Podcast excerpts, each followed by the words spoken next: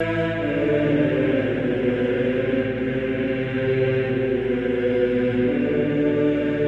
nome do Pai, do Filho e do Espírito Santo. Amém. Olá, meus queridos amigos, meus queridos irmãos. Nos encontramos mais uma vez aqui no nosso Teós, Viva de Coriés, o Percor, Maria, nesse dia 3 de outubro de 2022. Nós, então, hoje estamos aqui na memória de Santo André de Soveral, Ambrósio Francisco, presbítero e companheiros mártires. Nós vamos pedir então a intercessão deles nessa segunda-feira para nossa vida. E eu gostaria também aqui de, nessa segunda-feira, agradecer todas as pessoas que contribuem com Teoses. E nesse mês aí que está iniciando, você possa nos ajudar com a tua contribuição para que a gente possa alcançar mais pessoas e um pouquinho que você ajuda aqui o Teoses, isso multiplica muito. E eu queria agradecer, obrigado pela confiança, obrigado por multiplicar os posts, obrigado por compartilhar tudo aquilo que o Teoses representa. Pouco a pouco, lentamente, nós estamos crescendo e queremos que esse projeto alcance mais pessoas e levar mais pessoas para a inteligência da fé e principalmente para a salvação das almas. Muito obrigado. Hoje, o Evangelho é o Evangelho do Bom Samaritano. Lucas 10, capítulo 20, capítulo 10, versículo 25 a 37, que é a parábola do bom samaritano. Só que hoje eu gostaria de meditar com vocês não propriamente a parábola do bom samaritano, mas o amar a Deus, né? Amarás o Senhor teu Deus de todo o teu coração, com toda a tua alma e com todo o teu entendimento, né? Como que eu posso aqui, a pergunta é essa, né? Mestre, o que devo fazer receber a herança, a vida eterna, né? E aí então ele fala tudo isso. E depois então ele pergunta: o que é meu próximo? E aí vem a parábola do bom samaritano. Interessante é que esse amar a Deus, o amor de Deus, Aqui São Basílio, na Catena Áurea, diz o seguinte, né? Se alguém perguntar por que maneira se obtém o amor de Deus, diremos o amor de Deus é inensinável, inensinável, que não pode ser ensinado. Pois se ninguém nos ensinou a alegrar-nos à presença da luz, a abraçar a vida ou amar os nossos filhos, muito menos pelo amor de Deus, ser objeto de ensino. Olha que interessante, né? A reflexão de São Basílio, né? Ninguém aqui nos ensinou, né, a alegrar na presença da luz, né?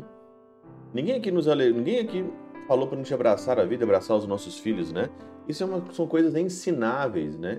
Inensináveis, né? E ele continua: em nosso interior, porém, temos plantado um princípio que é como uma semente contendo as causas da inclinação humana a Deus é a semente do verbo. E nós temos aqui então como causa que nós temos então uma inclinação para Deus. Princípio é princípio este que a doutrina dos preceitos divino acolhe cultiva com zelo, protege com cautela e leva até a perfeição da divina graça. Com efeito, naturalmente amamos o que é bom, Amamos os nossos amigos e parentes e livremente dirigimos todo o nosso afeto aos nossos benfeitores. E portanto Deus é bom e tudo deseja o que é bom, essa inclinação que se completa pela vontade existe em nós por natureza. Existe uma inclinação para amar a Deus por natureza.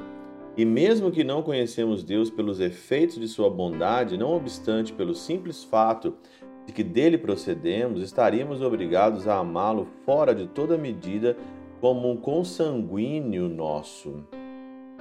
Ele é demais um benfeitor maior do que todos que são amados naturalmente.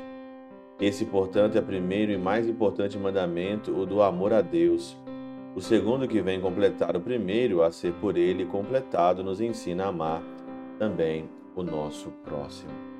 Você, por natureza, tem uma inclinação a Deus.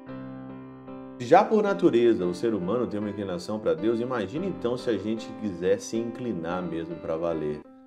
Se a gente quiser mesmo se inclinar, nós amamos a Deus como ele merece. Às vezes nós não amamos a Deus como ele merece, porque a gente não se inclina junto com essa inclinação natural da nossa natureza para amar a Deus. É, não é difícil amar o que é bom. Não é difícil perseguir o que é bom, porque a nossa natureza quer o bom. A gente não quer o mal.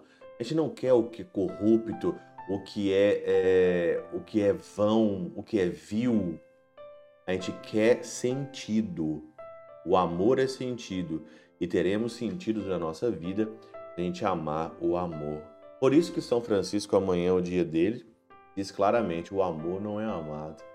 Por que, que o amor não é amado? Porque a gente não ama essa inclinação de amar a Deus que já está embutido em nós na nossa natureza. Pela intercessão de São Chabel de Mangluf, São Padre Pio de Peltrautina, Santa Teresinha do Menino Jesus e o Doce Coração de Maria, Deus Todo-Poderoso vos abençoe. Pai, Filho e Espírito Santo, desça sobre vós e convosco permaneça para sempre. Amém.